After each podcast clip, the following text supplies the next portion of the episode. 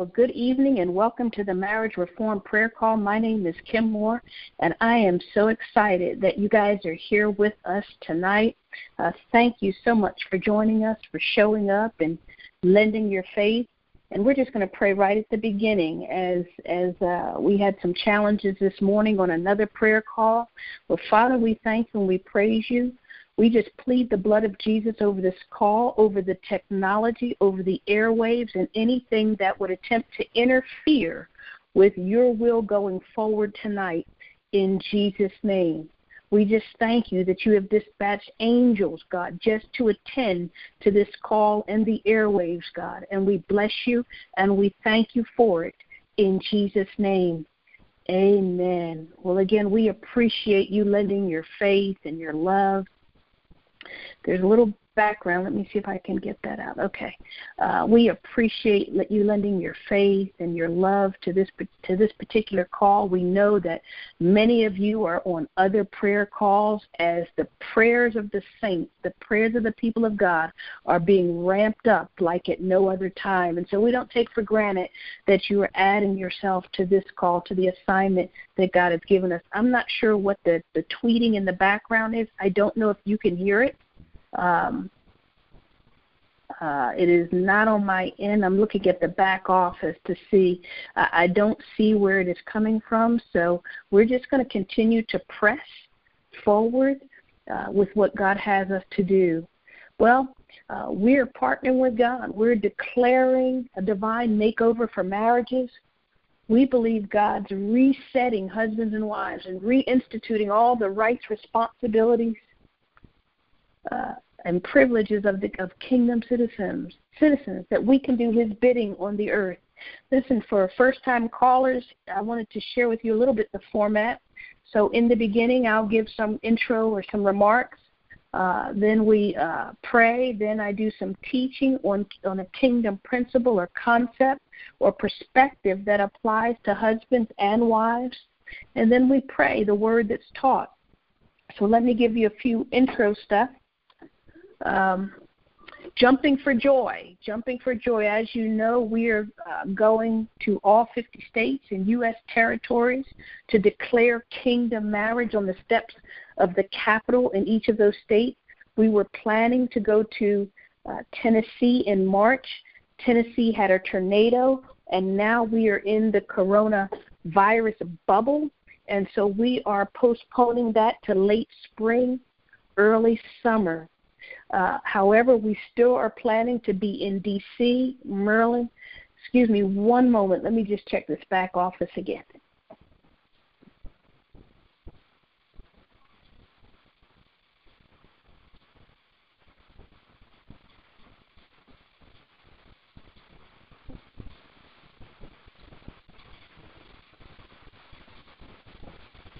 Okay, I hope you can hear me a little bit better uh, now.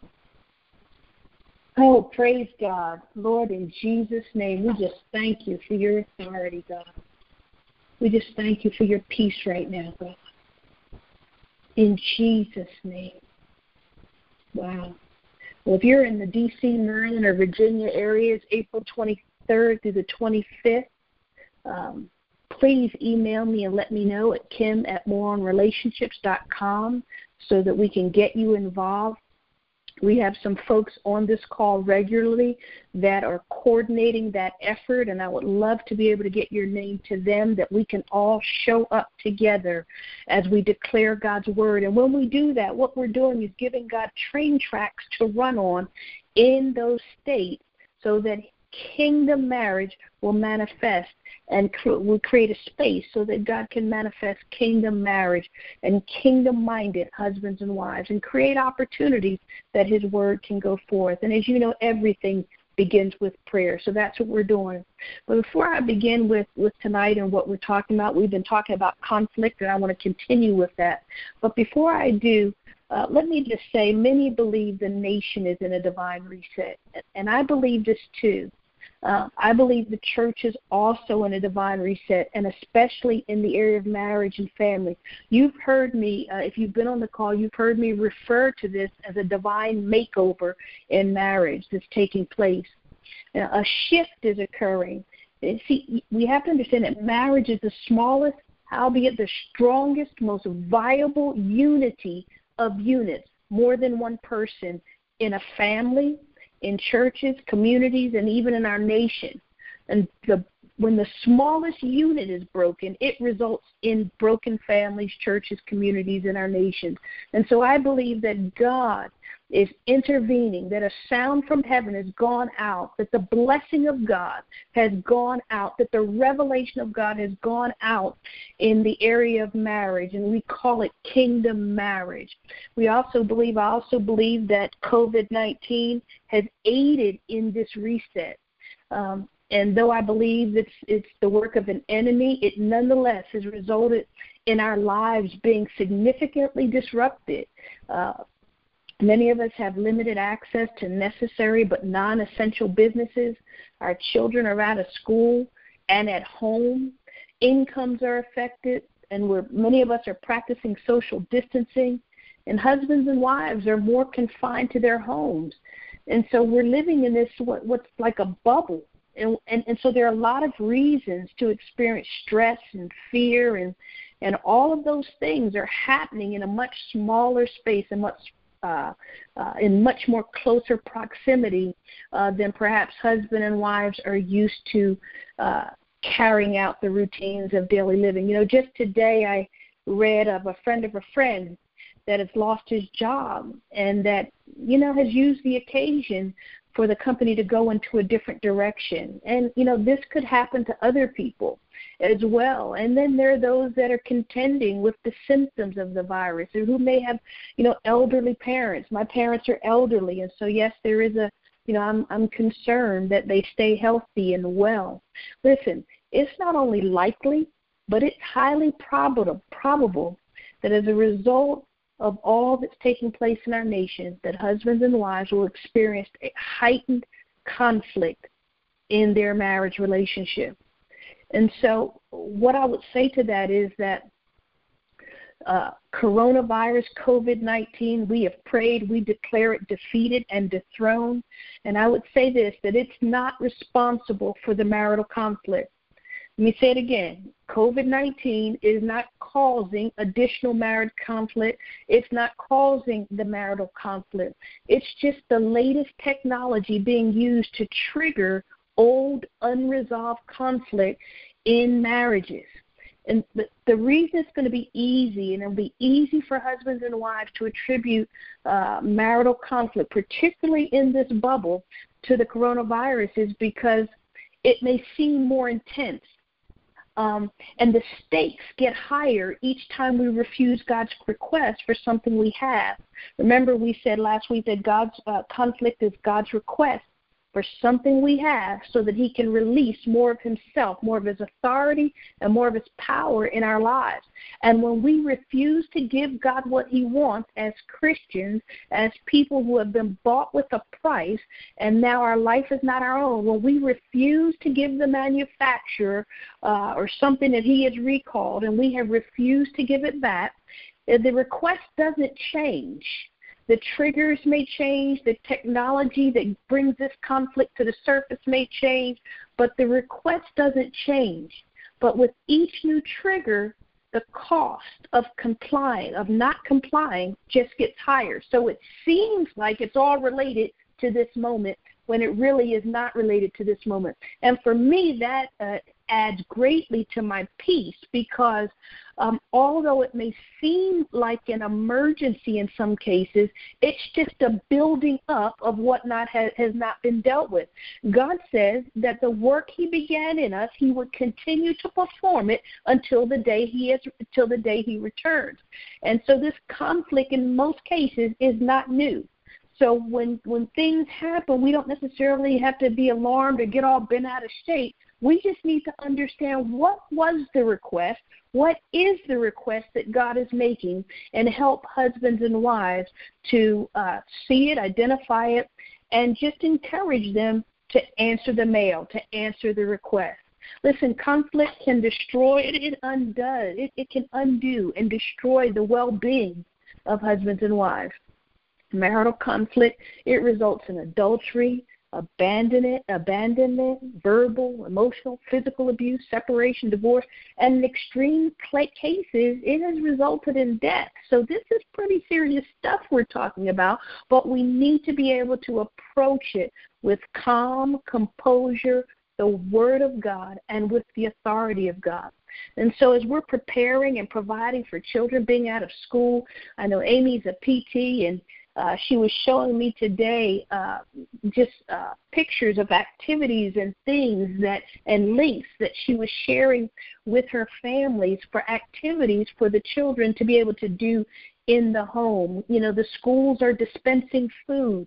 We're helping children, but somehow the husbands and wives always seem to get lost in this equation.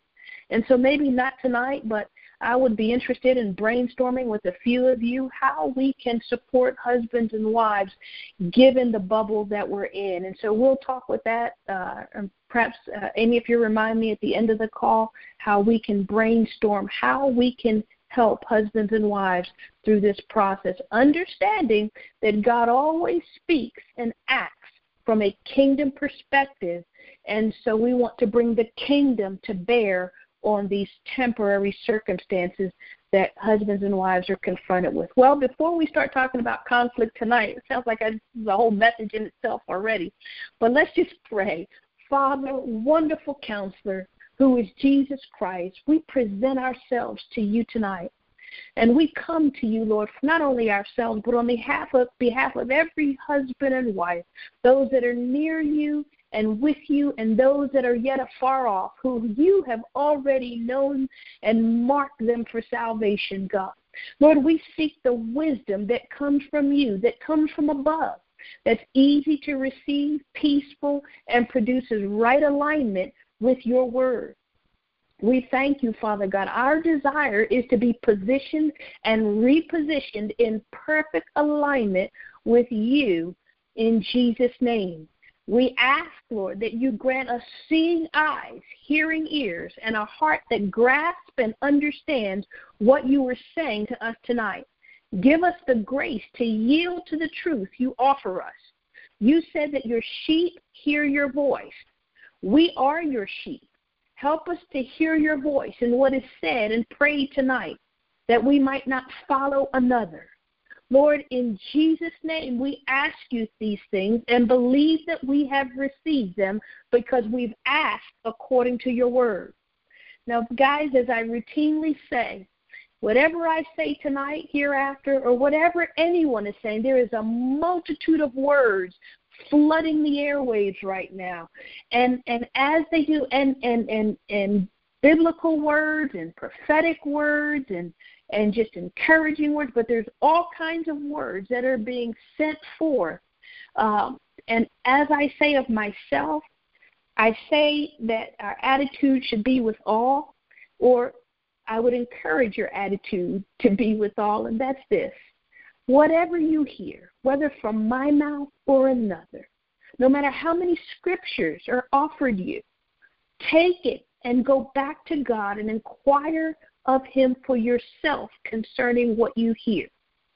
Don't just take my word for it. Don't take others' word for it. You have a relationship with God. You have a responsibility to work with Him to rightly divide the word of God. And so I just encourage you that in this time, when the airwaves are flooded with information.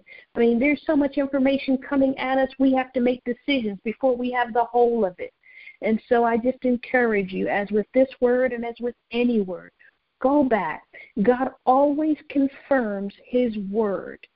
And so I pray that He would confirm this word and that any part of it that doesn't reflect His throne or His heart or his word would roll off you like water rolls off a wet duck's back. My desire is that you see him, that you know him, that you hear him, and that you respond to him in your life. Well, let's get started. Well, this past Sunday, I was talking with one of my pastors after service, uh, and and Matt was saying this. He said, you know, we were talking about marriage a little bit and just some other things. He said, you know, when we get irritated with our spouse, it's usually because we are irritated with God about something. And I said, wow, that's real interesting, and I tend to agree with that.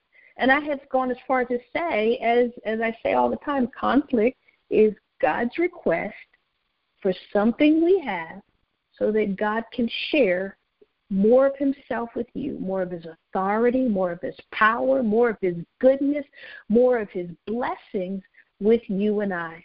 And so the fact that, so when Matt was saying that oftentimes when we become irritated or find ourselves in conflict with our spouse, it's typically because there's something that we have desired from God or not desired from God that in either case just not has not happened the way we have wanted it to happen. And conflict with God gets played out in human relationships. It gets played out. We're the forum. We're the gymnasium. Uh, our marriages and our relationships are the forum, the, the place, the stage, if you will, the arena where our personal conflicts and irritations with God get played out so that we can see them so we can learn how to respond to God differently. For if we can't respond appropriately to Him who we can see, how can we respond appropriately to who we can't see? And so marital conflict is one way that God allows us to see, for those that are willing, what is going on inside of them in their relationship to God. I've also said that the frequency intensity of marital conflict equals the degree to which one or both are unwilling to give God what he requests. And I wrote a book, and the title of the book is Your Spouse is Not Your Problem. You know, conflict and opportunities are opportunities, are, are opportunities, I guess, is to explore where we're with that, where, where we are with, uh, at odds with God and to adjust our thinking to come into alignment. So conflict is an opportunity to see where we're at odds with God or where God wants to establish something in our life and adjust in some cases reinforce our thinking to come into alignment or to stay in alignment with God. Remember, we have to remember that God is raising kingdom sons that He can use to influence the rule of the earth. And that means each one must know and be thoroughly exercised in the insights, responsibilities of kingdom citizens. Now, Satan uses conflict to try to steal our body, kill our soul, and destroy our spirit. I read to you last week. Remember, last week we did the three questions, and I'm, I'm going to talk to you tonight about question number two. Um, but Satan uses conflict to try to steal our body, kill our soul, and destroy our spirit. John 10:10 10, 10 says, "The thief has come but to steal, kill and destroy. I have come that you might have life and you might have it more abundantly." So in order to steal our body, he uses the lust of the flesh. To steal our soul, he uses our eyes. To, to kill our soul, he uses our eyes.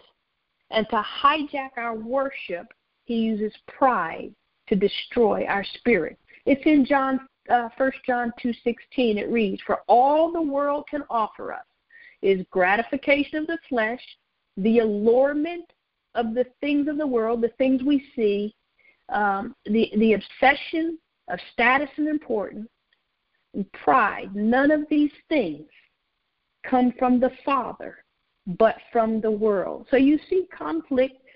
Satan uses conflict. You know, both God and Satan uh, can use conflict, and Satan uses it to steal our bodies, kill our soul, and destroy our spirit. Conflict is essential in, in establishing it reveals and establishes three things and that's that's why if we understand the questions then we get a good idea of what god is asking for from us. Then we get good idea a good idea how to answer him. So here are the three three three questions or the three things it attempts to establish who you belong to, who you are, and who you worship. And it's interesting that conflict always involves our mouth. I've, I've never, you know, even when we're silent, you know, I hear husbands go, well, we don't argue. We don't, we don't argue. Listen, it is impossible for a husband and wife not to argue because the Bible says it's necessary that offenses come so that we can see or that we can distinguish what is of God as what is not. In order not to argue, for a couple to in order for a couple not to argue, that is also telling me that each one has reached perfection. And we know that as long as we are in this body, we are being sanctified and conformed to the word and the will of God. So couples who don't verbally argue, listen, there are times when I was married that you know my my uh, ex-husband and I we weren't shouters. We were quiet. But your kids can tell when you are at odds even when you are not verbally arguing. You can feel it. There's a tension. They're connected to you. And so um, in every marriage, there is a potential, uh, there is conflict, and how we respond to it makes all of the difference. But it, generally, conflict involves our mouth. Someone said something. And why? Because it's with our words that things get revealed and established. Remember, words are spiritual, and they produce life or death. So it's no wonder when we argue or we're in conflict that words are, are necessarily a part of that, whether they're spoken out loud, whether spoken in our minds and not said at all. They're still present in so much as the thought is present with us. For the Bible says, as we think, as a man thinketh, so is he. So whether we argue verbally or silently, the thoughts, the contribution of your thoughts are still in the room. So marital conflict asks husbands and wives to use their mouth to answer one of three questions. To whom do you belong? Who are you? And who you who who will you worship? These questions are found in Matthew 4, 1 through 11 and Luke 4, 1 through 13. And as I remind you that God always speaks and acts from a kingdom perspective, the kingdom is eternal. Our problems are most of our problems are temporary. God speaks to our problems from the eternal. We need an in, eternal mindset to understand the Word of God and to resolve conflict once and for all. So last week we talked about the first question. And just a, a quick review for those that are on the first the first time on the call, you can go back and hear the whole call on Spotify or wherever you hear your podcast. All you need to do is put in the search bar, put marriage reform with Kim Moore, and the podcast or the, these uh, these will come up, and you can just. I think last week was uh, reference 90. But in last week we talked about uh, Jesus in Matthew 4 2, 4 2 through 4 and Luke 4 1 through 4. Jesus is asked who he belonged to. It's a question about acceptance, who he was attached to, who did he identify with, uh, who was he identifying with, who was he connected to. When we know who he was connected to, we know who he belonged to because in Matthew 3:17 he was baptized. After he was baptized, the Spirit of God establishes the connection, the acceptance, and the affirmation of Jesus Christ as being the Son of God says, Then suddenly a voice of the Father shouted from the sky, saying, This is the Son I love, and my greatest delight is in him. Satan, in the last week, Satan used Jesus' desire to gratify his flesh after he had fasted 40 days by challenging him to, to turn stones to bread. Jesus' response proved, revealed, proved, and established who he belonged to who he identified with, who he was accepted by, or where he received his acceptance, to, uh, and where he received his affirmation, and that was the Father. And so he simply said, Man shall not live by bread alone, by every word that proceeds out of the mouth of God. He also said that if I asked for my Father bread, he would not present it to me in the form of a stone. God does not play with your needs. He's not he does not trick you and ask you to do tumble salts and cartwheels to get your needs met. In fact, your needs were already supplied before you asked. So, really, if we're seeking first the kingdom of heaven and God's right kingdom of God and his righteousness, the Bible says all these other things will be added to us. So the proper response is one of thank you and not a request in terms of our needs because they've already been supplied. So we need to thank Him and go on about our day. But look, Satan used natural, legitimate needs to provoke Jesus to change his affiliation with God. He wanted Jesus to rely on himself to meet his needs rather than trust the connection he had with God. In marital conflict, husbands and wives have the opportunity to reveal who they identify with, who they are ultimately connected to, that is God, and receive acceptance and affirmation um, from Him, that is from God, as they trust Him to meet His natural needs. Psalms 118:9 says, "It is better to take refuge in the Lord than to trust in humanity. It is better to take refuge in the Lord than to trust nobles." It does beg this question, though. Kim, are you saying that husbands and wives shouldn't trust each other? Here's my answer. To the extent that a husband or wife is trustworthy, yes, absolutely, you should trust them. But if you, here's an analogy, if you sit, this just came to mind, if you sit on a chair and every time you sit on the chair it breaks or falls, at what point do you learn that the chair is not able to hold your weight or answer your request or deliver what you're asking? At some point, you will have to conclude while you may love the chair, may you even want the chair to be repaired. At present, the, tra- the chair is untrustworthy and unreliable, and in that case, the answer is no. You don't keep putting your weight, you don't keep putting your trust in something that is untrustworthy. God doesn't. Why should we? So okay, now that brings us to this week, and man, it's already 9:26. Oh, Amy's gonna, ugh, jeez. Bear with me. If you have to jump off, jump off. But I am going to finish this uh, question number two because I, I really believe it is important and needful as we are in this bubble uh, of coronavirus, this dethroned and defeated virus, and yet we're still in the bubble. We're still in the in the aftermath. See, if you believe it's de- defeated, then we're in the aftermath of it, even though the world says we're in it. We're in the aftermath, and these are the implications of the aftermath. And so we need to be able to answer this question correctly in marriage and in our life to deal with the aftermath. And the question is this Who are you? It's a question about significance. Where do you obtain your significance? And so to understand the conflict that presents itself in marriage, you got to understand significance. You got to understand that each one of us was created on purpose with a purpose and that makes us unique from anybody else. And there is so much written on purpose, the purpose driven life. The you know, we have talked about purpose, purpose, purpose, purpose, and that everyone should know their purpose. And so each of us have a divine purpose.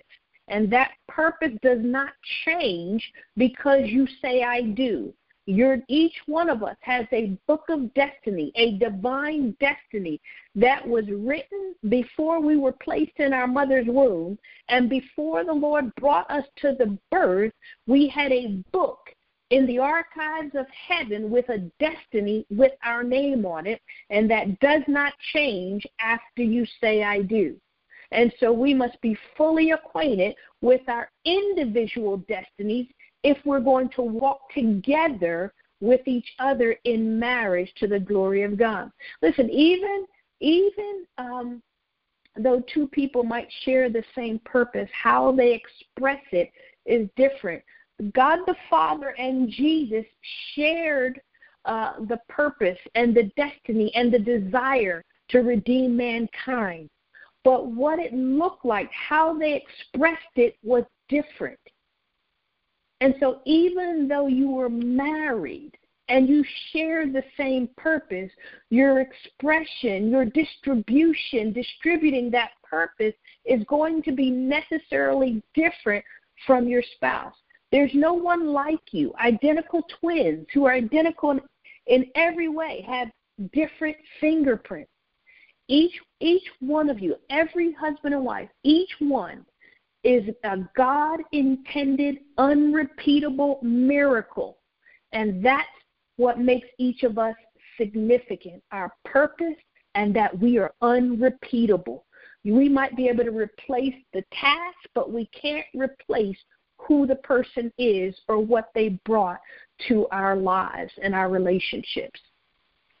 So, Significance has to do with the reason and meaning for your existence. It's built in and it sets us apart from each other.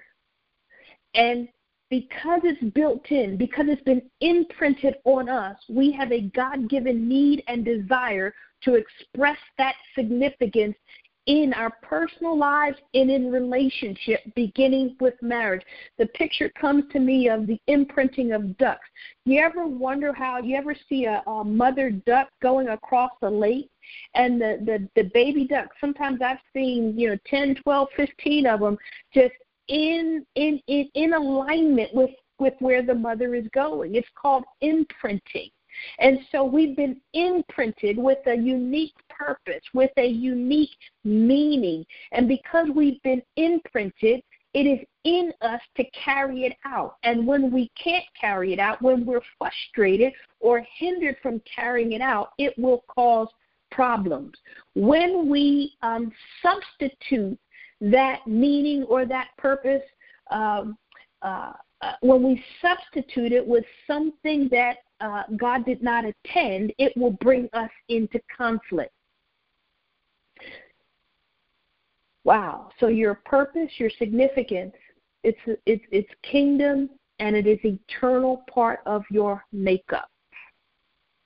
Significance implies that you and I, husbands and wives, have the ability, we must be able to act as free, independent agents from one another in relationship to God and each other.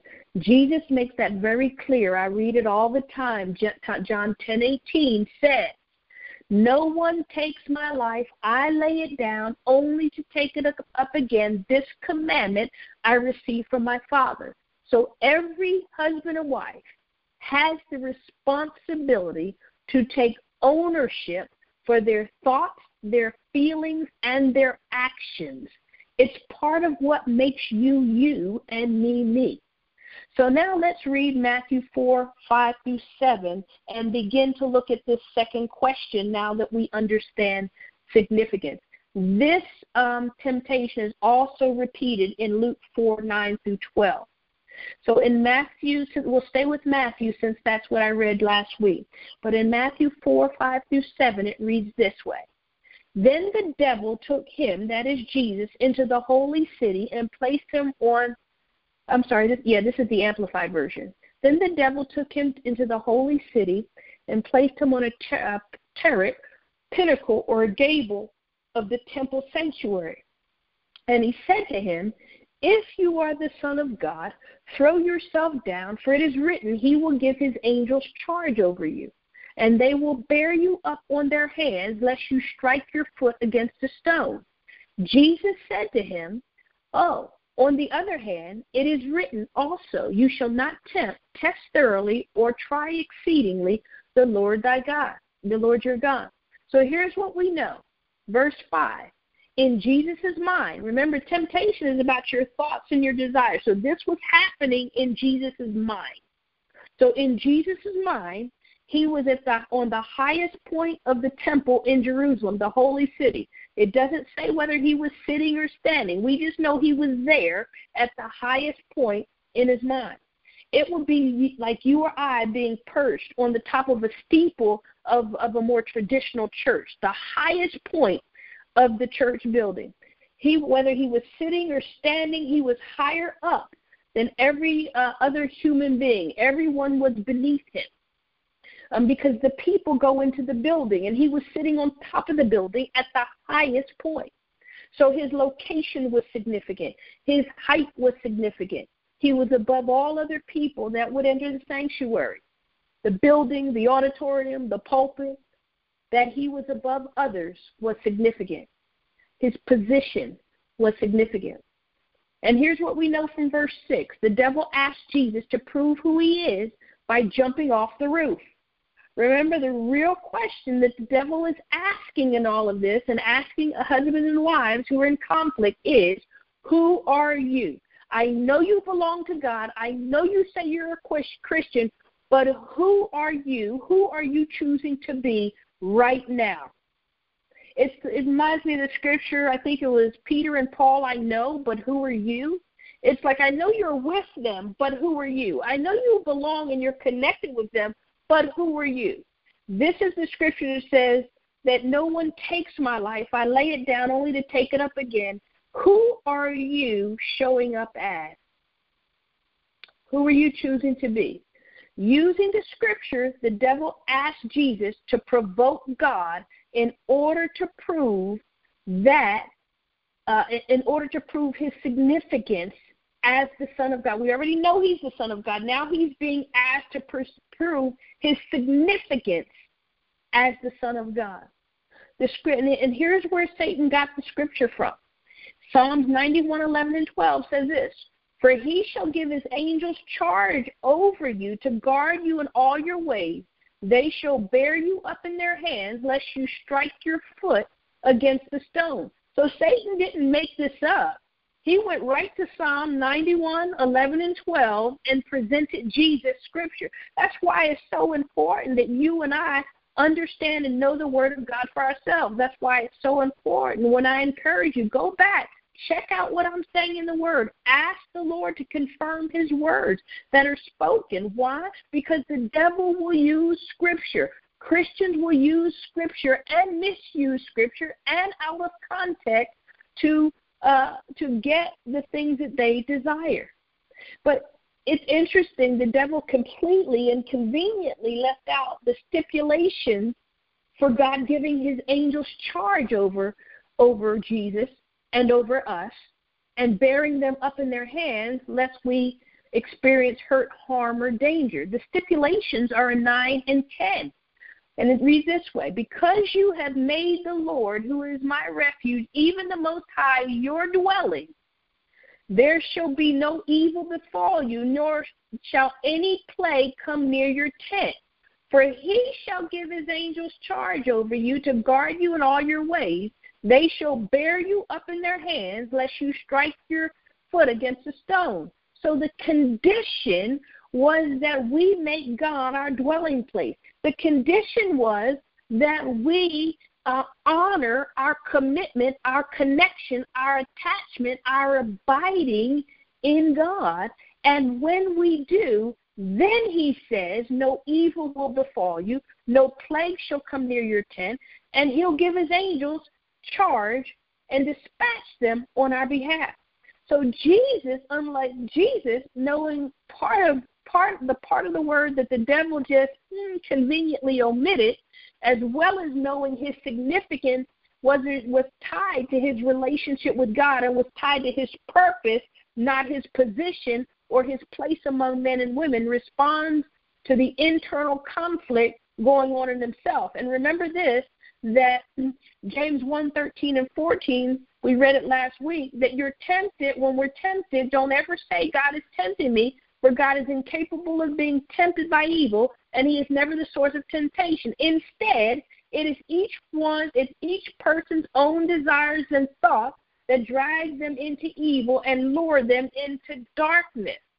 So, temptation is not a sin. It is our desires and our thoughts that bring us into conflict or into temptation, and how we respond is either sinful or righteous or from a place of being rightly aligned and connected with God. Jesus was tempted because his human desire and thoughts about significance drew him into conflict.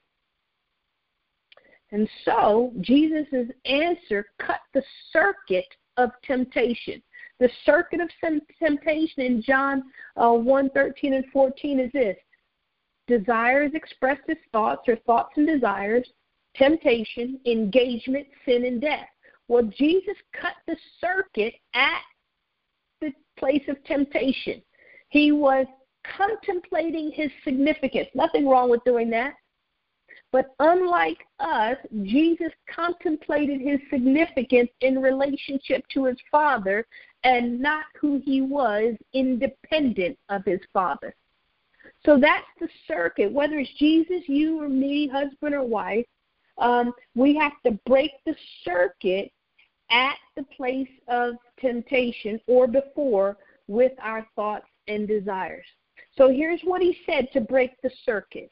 It is also written, this is verse 7, it is also written, You shall not tempt the Lord thy God.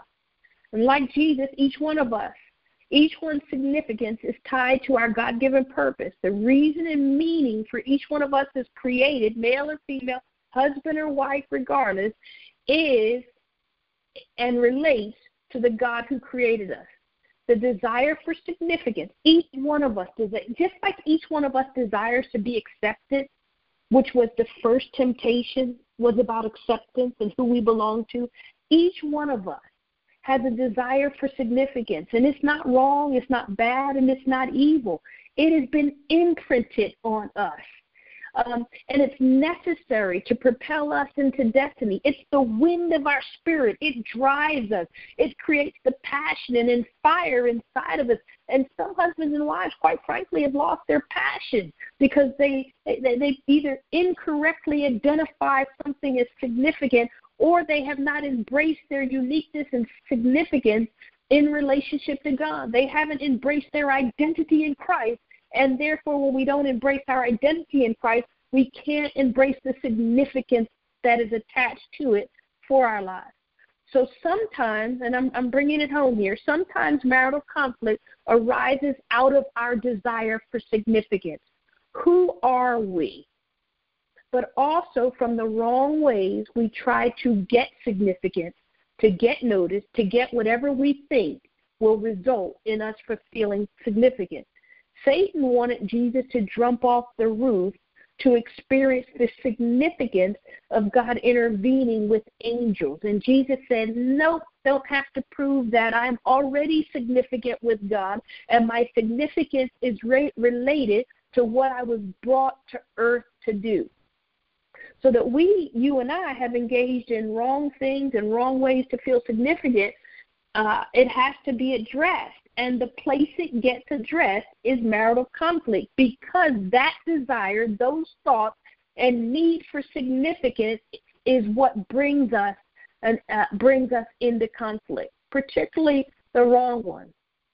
Um, you and I have adopted, employed many ways uh, and substituted ways to feel significant in life, in marriage, and in relationship. And so we need to understand two things. We need to understand why, what is our purpose, why God made us significant, and we also need to understand the wrong ways in which we have tried to gain significance for ourselves from others. And these will bring us into conflict. And these are the questions. And here is the question for husbands and wives in conflict What are you attaching your significance to?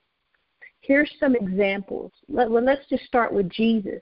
He contended in, in Matthew 4 through 7.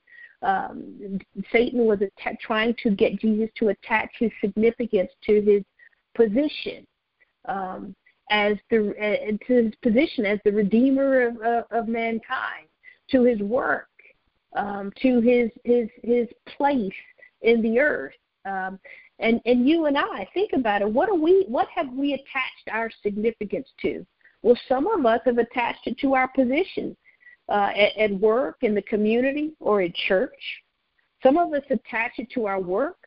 Some of us attach it to um, our place above others, that we're in charge or being in charge or we're over um, others.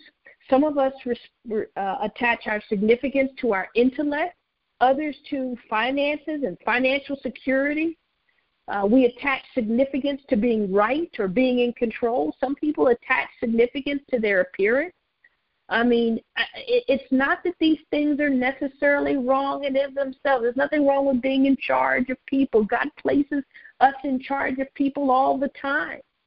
Uh, and, and yet at the same time is when we depend and when we um, make this the primary mode from which we are de- uh, deriving or drawing our significance. These things, like I said, they're important.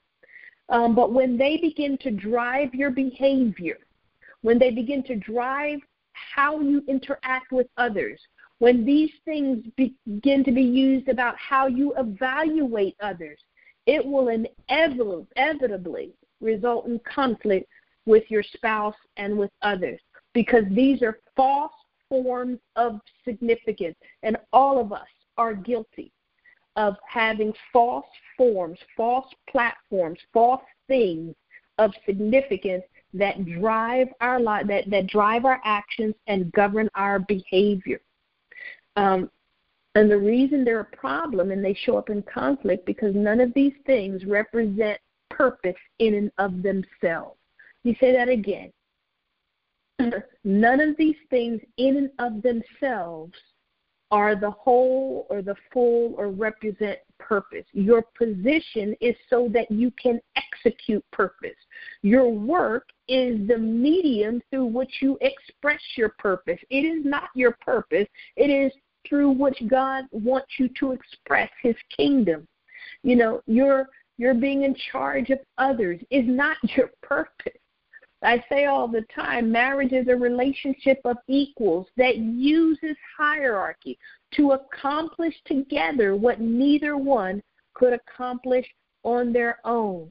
So these things may accompany your purpose, but they're not your purpose. It's like a glove and hand. The glove is not your hand, but the hand may use the glove to uh, in cold weather. Um, the, the problem is when the glove thinks it's more than a glove, when the glove thinks it's more than just an aid to the hand. God doesn't give us money so that we can draw our significance and sense of importance by how much money we have.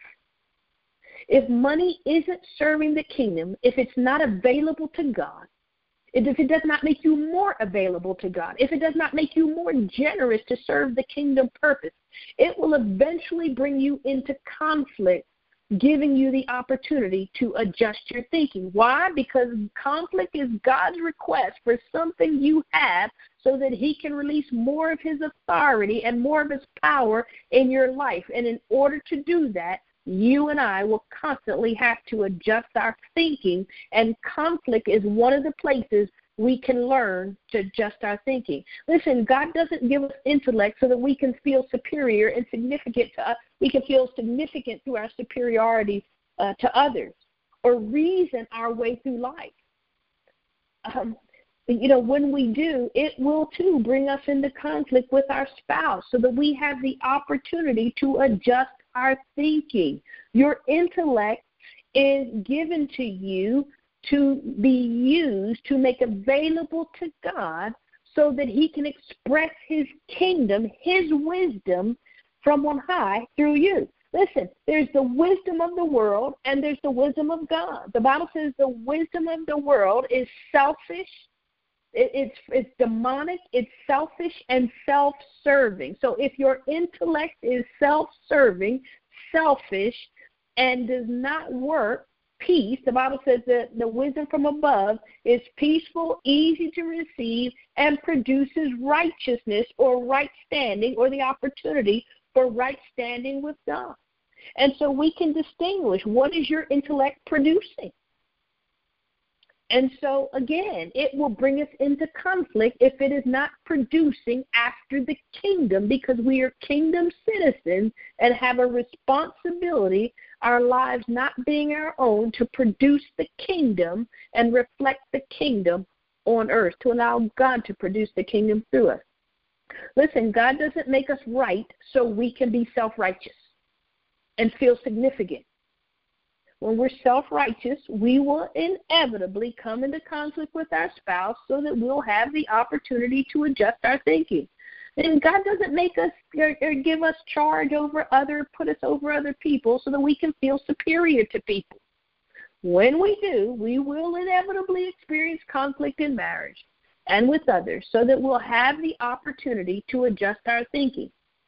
If work is your primary source of significance, it will inevitably cause problems in marriage, family, and other relationships.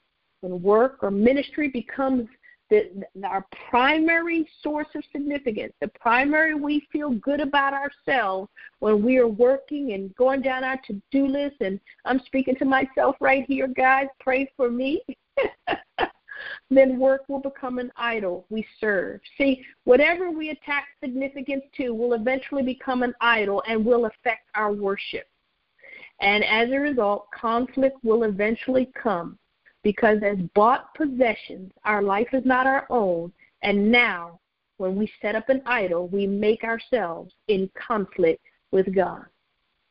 So, sometimes we can't blame it when stuff happens at work and in our ministries and different things in our lives, we just can't always blame it on the devil attacking us, attacking our work or attacking our ministry or even us personally. We have to do the work. God, what are you asking me for that I am not giving to you? I recognize this this this conflict is between me and you, and it, you are you are giving me the grace, you're giving me the kindness of allowing it to show up in my marriage, so I can see it clearly. Significance obtained and sustained by any other or, or anything or anyone else other than God inevitably brings us into conflict in marriage relationships. God is about manifesting his kingdom and the lordship of Jesus Christ on earth through your life, through my life as kingdom citizens, through the lives of husbands and wives. Um, and it, it, he just wants him, he wants us to be available. So, like Jesus, we got to learn how not to provoke God. I, I tell you, in preparing for this, I had a whole other thing that I was writing about, and and God just politely told me, "Oh no, that's for you, and you just need to deal with that." And you know, I was just severely chastised by the Lord for trying His patience in some areas. And I really don't have time to explain that uh, further. But if you want to know what I was convicted of and where it is, it's in Exodus 17, 1 through 7, and Psalm 95, 9 through 11. But when tempted to place significance in his height and stature and position among men, Jesus said, It is written, do not put your Lord to the test. In other words, do not misuse your position, do not misuse your money, intellect, authority, and thereby challenge God. So as I wrap up, the first question in conflict posed to us is about acceptance. It asks, Who do you belong to? This question challenges you and I to gratify our flesh, turning stones to bread. And we do that any number of ways. Again, you can listen to the to the uh, last last week and and pick up uh, more details. And then tonight we address the second question conflict raises. It's about significance. It's about autonomy. It's about uh, who we are apart uh, from everybody else. Um, it's a question of significance. It's about it's a question about how you're using your autonomy as a free and independent agent. So let's pray. Father, we repent tonight. We repent for ourselves and all husbands and wives. We repent, Father God, because we've obtained and sustained our significance in things other than you, your word, and the purpose for which we have been created. We have placed trust in money, financial security. We have relied on our work, uh, intellect, positions, our educational credentials, being first, being right, being in charge, our looks, our possessions, God. We have placed uh, Lord, undue, inordinate significance upon these things, God. And Lord, we agree with the accuser of the brethren tonight who has used these things to undermine our authority and power in the kingdom of God and in the earth. We thank you, Lord. We thank you for conflict. We thank you, Father God, for allowing it to show up in marriage, in our important relationships, God, to show us and to reveal to us what we have placed significance in, and to give us the opportunity for, to repent for thinking these things are as important to you as they have been to us. Forgive us, God, for assuming we can perform your will our way through our own strength and through our own self ascribed significance. We recognize that the frequency and intensity of conflict in our marriage and in the marriages equals the degree that we have refused to give you what you want. We now recognize that conflict we experience is your request for something we have so that you can share more of yourself with us. That you can share more of your authority and more of your power, God, and more of your influence. And Lord, that we might grow in favor with you and with men and with husbands and wives, with each other.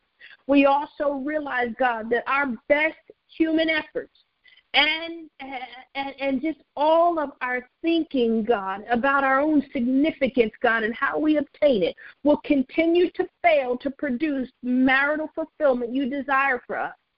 Lord, that our irritations and our best efforts, God, won't bring us into the land of good and plenty in our marriages, emotionally, mentally, physically, or sexually. You value broken and contrite hearts that are available to perform your will. And so tonight we offer you broken, contrite hearts, newly available to hear and perform your will. We ask for your grace to yield to you when you make these requests of us and when we're faced with temptation. We ask you to have mercy upon us as we desire to mature as kingdom citizens who can execute your will on earth. Fill us with the kind of love that makes it easy to believe you and obey you from this moment forward. God and judge of all human hearts, we lay ourselves bare before you tonight. Now release your mighty angels to restrain the enemies of your word and the enemy of the words that have been spoken here tonight. I pray there be no backlash upon these that hear and receive your word. I release the love that makes them bold and inspires them to exercise their faith in obedience to your word. Bless them, God, in Jesus' name. Amen and amen. Wow. That was a lot. Uh, I thank you so much for just staying with us and allowing me to just express, expel my purpose. God has got a sense of humor. Thank you for allowing me uh, to express what is related to my purpose here as you uh, have been present and lent your faith to this particular effort.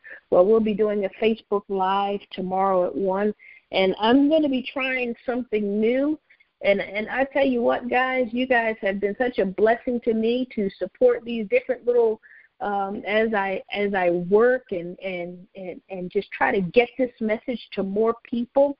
On Saturday, I'm going to be doing a Zoom, and I'm putting it out to you guys first um, because it, it it'll be a I don't want to say a dry run because the word is true. And and so while I'm dry running the technology, I'm not dry running the word. But on Saturday we're going to do a Zoom at 11 a.m. and that's where we'll be able to see each other. You'll be able to interact and and we'll ask some questions and we're just going to limit it to about 30 minutes and uh, I'll re- uh, repeat some of the things I said here um, just emphasize some things. You can ask questions. If you want to be a part of that, you will need to email me at kim at more, my last name, M O O R E, on relationships.com. And even if you've emailed me before, you'll need to email me again, as I will take the emails I receive now uh, through Saturday morning up until about 8 a.m so that I can get you the URL so that you can tune in. And so I want to make this available to you first before we go public with it. And so if you're interested in being part of that dry run of technology, um, then uh, again, email me, put in the subject line Zoom. Zoom. That's all you need to do, and then I will make sure you are part of the list that gets that URL. We'll be able to see each other face to face. You'll be able to interact with me. I will take your questions, and we'll just see what God does with that. And so as I step out, if you want to step out with me, send me your email. Put Zoom in the subject line. If you want to hear last week's message or any of these messages, go to Spotify or iTunes or whatever podcast format you use and in the search bar, enter marriage reform with Kim Moore. And tonight's reference number is 91. 91. If you would like to use the phone, you can use the replay number, which is 605 475 4980. And the access code is 341000 pound, and the reference code is 91 pound. Well, again, thank you so much for joining me tonight. As always, you can leave comments on my Facebook page, Kim Moore or Kim Moore Ministries. Share this, tell somebody about it. Let's get the Word of God, the kingdom of God, into the minds and hearts of God's people that they might receive it, grow, and change their their homes, their communities, their churches, and together this nation. In Jesus' name. God bless you. Good night.